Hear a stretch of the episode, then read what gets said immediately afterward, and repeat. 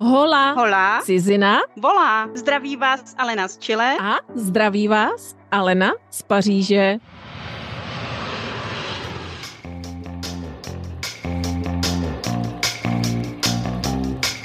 Zdravíme vás při poslechu dalšího dílu Hola Hola Cizina volá, kde se snažíme nahlédnout krátce do nejčastějších témat a problematik krajanů v zahraničí, ale i krajanů, kteří se do ciziny teprve chystají. Dnes jsme se chtěli pozastavit u téma školství. Jak se říká, tráva je vždy zelenější na sousedovic dvorku. Znamená to tedy, že školství v zahraničí musí zcela určitě být lepší? Je tomu skutečně tak? Jak to vůbec funguje? Tyhle dotazy jsme si pokládali a pokládáme zcela často. A tak vám tady nabízíme názory několika hostů a posluchačů. A vzhledem k tomu, že jich je v celku hodně, rozhodli jsme se udělat dvě krátké epizody. A v této začínáme výtvarníkem a spisovatelem dětských knih Petrem Horáčkem, který žije v Anglii tak já myslím, že třeba náš školní, eh, školský systém jako za komunistů byl jako hodně dobrý. A když vynechám to, co jsme se učili, že jo. Jinak já jezdím hodně po školách, protože píšu pro ty děti, že tak dělám hodně jako povídání a po festivalech a tak, takže do těch škol se dostanu hodně. Takže to vidím, protože mi knížky vycházejí v Čechách, tak někdy dělám to samý i v Čechách. Takže já prostě, když přijedu do škol teď v Čechách, tak se mi zdá, že je to úplně stejný. Jako ty děti jsou, mě vždycky ty děti přišly hrozně jako oprsklí v té Anglii ale teď mi přijde úplně stejný v těch Čechách. Jako myslím si, že tam jako žádný velký rozdíl není. Já mám se školama trošku problém obecně, protože mě to teda jako hrozně ničilo jako dítě, ale já prostě mám pocit, že zvlášť v dnešní době, co se dá učit, že ty děti jako co potřebují, to si najdou. Informace jsou všude. Takže prostě jediný, co my ty, ty děti můžeme učit, je vlastně kreativita, být kreativní a rozvíjet jejich talent, jakýkoliv.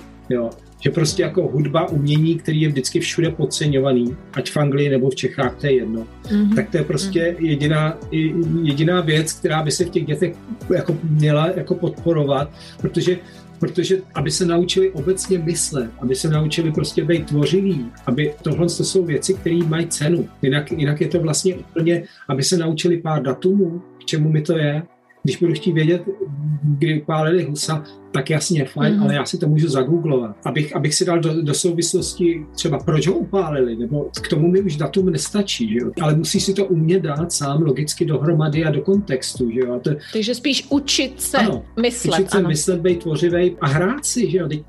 ničit děti, ať, ať, ať se naučí jako 15 datumů a, a nesmyslů, to je, to je kravina, že? to je prostě jako hloupost. Jak ten český, tak i ten britský systém by se mohl trošičku uh, reformovat. Myslím, že to jako není, není, není vůbec žádná legrace, no. že, že prostě tady je takový ten, v Anglii takový ten offset, že všichni musí vyplnit nějaký papíry, každá škola pro ně je důležitý mít výsledky, ale to i u těch soukromých škol, že, že prostě jako když mm-hmm. mají dobrý výsledky, tak jim tam rodiče nastrkají děti a peníze. Mm-hmm. Na, těch, na, těch, eh, na těch státních školách je to vlastně podobný, že všude je to o výsledkách, že vlastně mm-hmm. nikoho nezajímá jako to dítě, že každého znamená, zajímá to, aby z nich co nejvíc mělo jedničky, jo? Ale, ale prostě aby, aby si uvědomili, že každý dítě je jiný, že některý prostě někomu to myslí víc, jiný je zase prostě pohybově nadaný, nebo aby ty děti viděli jako individuálně, to je jako hrozně těžké. Mm-hmm. Ty Angli ty školy jsou, jsou všelijaký. Já jsem si vždycky říkal, proč bych měl strkat svoje děti do mhm. soukromé školy, když je vzdělání zadarmo, že? proč bych jako měl platit šílený peníze za soukromou školu, když prostě to můžu mít zadarmo. Já jsem to vůbec jako nechápal. Až do té doby, než prostě uh, jsem zjistil, že ještě nemám jinou volbu, protože tady, mhm. kam chodili třeba holky do té školy, jako oni chodili do státní školy uh, do věku 11 let, No ale pak, když šli do té jakoby high school, tak my jsme chtěli mluvit s učitelkou a ona už nám prostě nezavolala zpátky, my jsme se prostě nedovedli s nima nijak uh, spojit, ty výsledky najednou prostě se učili špatně a nebyl k tomu vůbec žádný důvod, že jo. Občas se pochopili, že kluci kouřejí ve 12 letech na záchodě. My jsme říkali, no tak co, no tak jsme je dali do soukromé školy a prostě třeba Cecílie, která k té třídě najednou upadávala jako mezi nejhorší, tak najednou byla nejlepší ve třídě. Jako do, dohnala to prostě a končila s jedničkama. Teď říkám, že nemám rád ty známkování, ale prostě jako najednou jí to začalo bavit, začala se zlepšovat, bylo to k něčemu. No. Takže jsem třeba pochopil, proč se někdy v té školy asi musí mm-hmm. platit.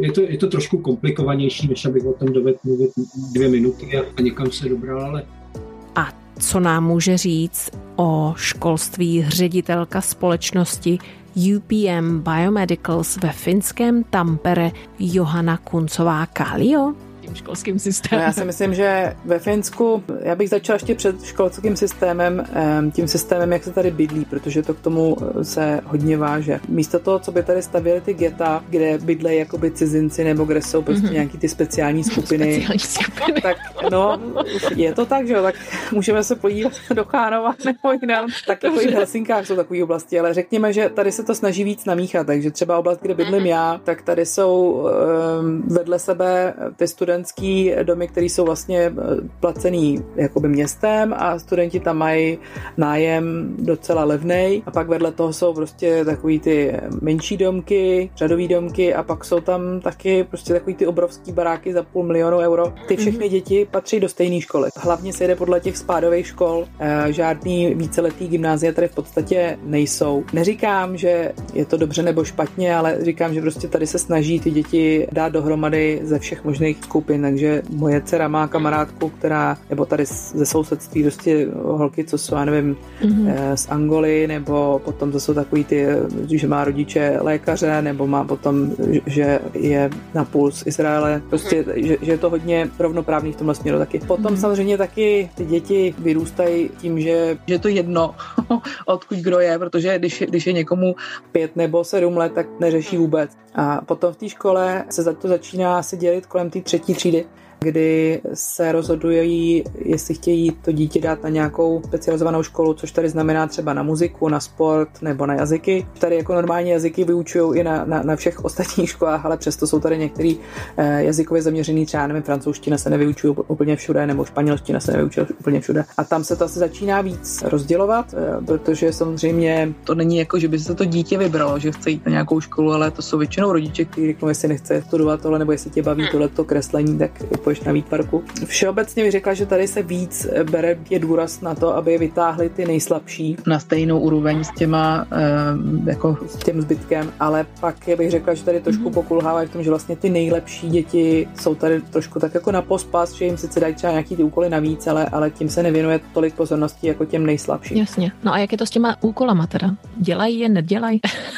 první třídě myslím, že těch úkolů moc nebylo, ale pak ještě, myslím, druhá, třetí třída byla tak, že, že jim nedávali úkoly přes víkend, aby měli jako víkend, ale teď my se, bych řekla, skoro utápíme, v tom jsme si museli udělat jako rozvrh nejenom na, na školu, ale ještě rozvrh na ty úkoly, protože těch úkolů je docela dost a ještě dcera, že chodí na češtinu a chodí na piano, tak se to nedá stihnout, takže se to snažíme rozložit.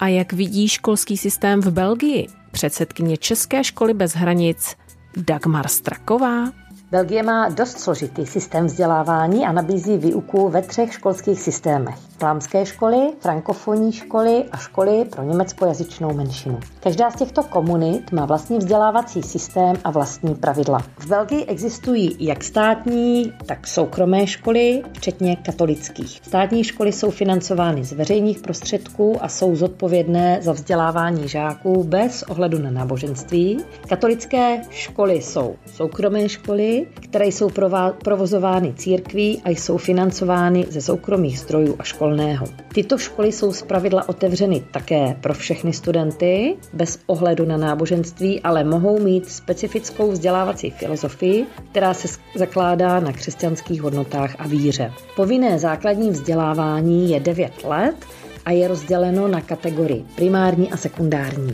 Žák nastupuje do školy v šesti letech, žádné odklady zde neexistují, v případě, že má dítě problémy s výslovností nebo mu byl diagnostikován nějaký další problém, fungují na některých školách asistenti, kteří se těmto dětem věnují. Primární vzdělávání trvá 6 let, sekundární pak 4 nebo 6 let. Podle toho, jakou variantu si žák zvolí. Nicméně povinnost studovat v Belgii je do 15 let. Pokud se student nechce nebo nemůže dál vzdělávat, odchází ve třetím ročníku sekundární školy rovnou do práce a pokud si chce žák dokončit studium úplné středoškolské a dále pokračovat ve studiu na univerzitě. Zůstává ještě další tři roky, tedy až do svých 18 let na jeho střední škole. V Belgii jsou povinné předměty eh, vyučovány, a to je matematika, jazyky, francouzština, nizozemština ve vyšších ročnících, angličtina, případně další jazyk, závislosti na jazykové komunitě, dále historie a geografie a přírodovědné předměty, to znamená chemie, fyzika a biologie. Žáci mohou podle svých zájmů volit i další předměty, pakliže jim to jejich škola umožňuje, například výtvarná výchova, hudební výchova. Pokud ne, žáci tyhle nástavbové předměty mohou studovat v rámci hudebních nebo výtvarně uměleckých akademií, které jsou v Belgii od roku 2020 postaveny na úroveň středního vzdělávání. Takže žák v případě, že studuje svoji vlastní kmenovou školu a plus nějakou akademii hudební nebo výtvarnou, tak vlastně studuje dvě střední školy současně. Po úspěšném absolvování sekundární školy může student pokračovat ve studiu na univerzitě a obecně platí, že na belgických univerzitách se přijímací zkoušky nedělají kromě oboru, jako je architektura nebo medicína. Tam platí poměrně přísná výběrová kritéria. Co se týká školného, eh, státní vzdělávání je v Belgii zdarma, Školné se platí na soukromých, mezinárodních a vybraných katolických školách a na univerzitách. Existuje mnoho výjimek a podpůrných opatření pro různé kategorie studentů. V některých případech se mohou platit poplatky za stravu nebo dopravu školním autobusem, za výukové materiály a tak dále. Co se týká vysokých škol, v Belgii se tyto školy platí, ale i zde jsou možné různé finanční úlevy, například pro občany Belgie a některé osoby s trvalým pobytem, eh, které mají nárok na nižší školné nebo za zvýhodněné podmínky pro půjčky na školné a tak dále. Ještě bych chtěla doplnit, že v Bruselu fungují čtyři evropské školy. Tyto školy jsou určeny pro děti zaměstnanců evropských institucí a dalších mezinárodních organizací, jako je například NATO, a jsou financovány z rozpočtu Evropské unie a příspěvků od zaměstnanců organizací, kteří posílají své děti do těchto škol. A tyto školy eh, nabízí vzdělávání v několika jazycích, včetně angličtiny, francouzštiny, španělštiny, němčiny a dokonce i češtiny a jsou otevřeny pro děti od mateřské školy až po střední školu. A závěrem, školský systém v Belgii je poměrně komplikovaný, nicméně nabízí ucelený propracovaný systém pro multikulturní vícejazyčné studenty nejen z Evropy, ale z celého světa protože mimo tento hlavní vzdělávací proud existují v Belgii například i americké nebo japonské školy. Ale o těchto vzdělávacích strukturách snad někdy příště.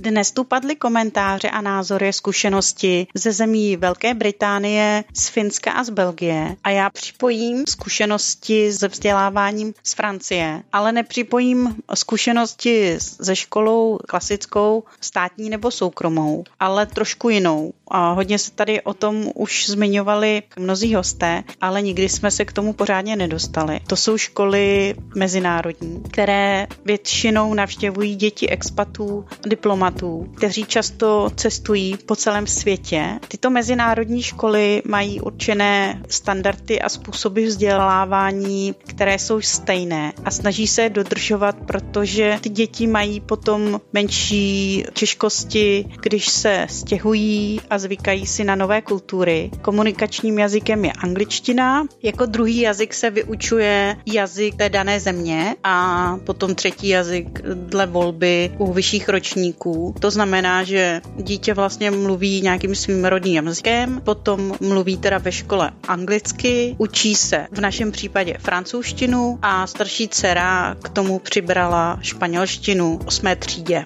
Ve škole, kam chodí naše dcery, funguje systém školky, potom nižšího stupně, vyššího stupně a gymnázia, licea. Je to všechno v jednom. Dítě nemusí dělat už přijímací zkoušky na liceum, jenom plní vlastně závěrečné zkoušky vždycky na tom daném stupni. A řekla bych, že mm, podstatný rozdíl je, že u toho nižšího stupně děti nejsou hodnoceny známkami, jsou hodnoceny prakticky jenom slovně, ale ještě tak, že vstupy si vytvářejí sami s učiteli. To znamená, že oni si sami vlastně stanovují cíle toho, na co se chtějí v dané období zaměřit, jaké kroky k tomu musí udělat a na konci pololetí nebo školního roku dostanou jenom stručnou zprávu od učitelů, kde se zhodnotí to, jak eh, ty cíle byly naplněny a co si vlastně dítě stanovuje na další období. Líbí se mi, že to období toho prvního stupně je vlastně bráno jako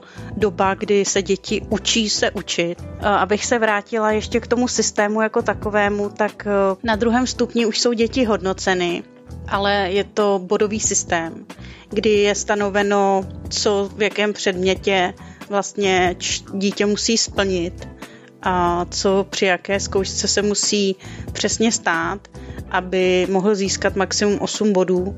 A minimum je teda jeden bod, ale to už by to dítě vlastně propadalo. A jde o to, že ty děti nejsou zkoušeny náhodně, mají vlastně zkouškové období jako u nás na vysokých školách, kdy se přesně ví, z čeho se bude psát test. A ještě než se ten test píše, tak se dělá většinou ke kontrolní setkání, kde se vlastně zjistí, v jakém stádiu to dítě je v tom daném předmětu. To znamená, jestli měl za úkol prezentaci, kde se vlastně připravil na tu danou zkoušku. I to se počítá do těch známek nebo do těch bodů. To dítě vlastně už v průběhu toho studia přesně ví, jak je na tom, co dostane na vysvědčení. Není tam žádných pochyb a ty učitelé vlastně nemají ani možnosti hodnotit to dítě dle nějakých svých subjektivních jako pocitů, ale ten systém je propracovaný vlastně dobře, zdá se mi to ve finále velmi objektivní. Pak, když tam dochází k nějakým jako pochybnostem, že třeba to dítě další dobu chybí, tak je velmi snadná komunikace s učiteli. Všechno probíhá online, není s tím problém. Za nás jako nevnímám, že by to bylo vzdělávání, které je je příjemné a zároveň jako nekvalitní. Naopak, myslím si, že v té ceně toho vzdělání je především přístup dle vzoru respektovat a být respektován.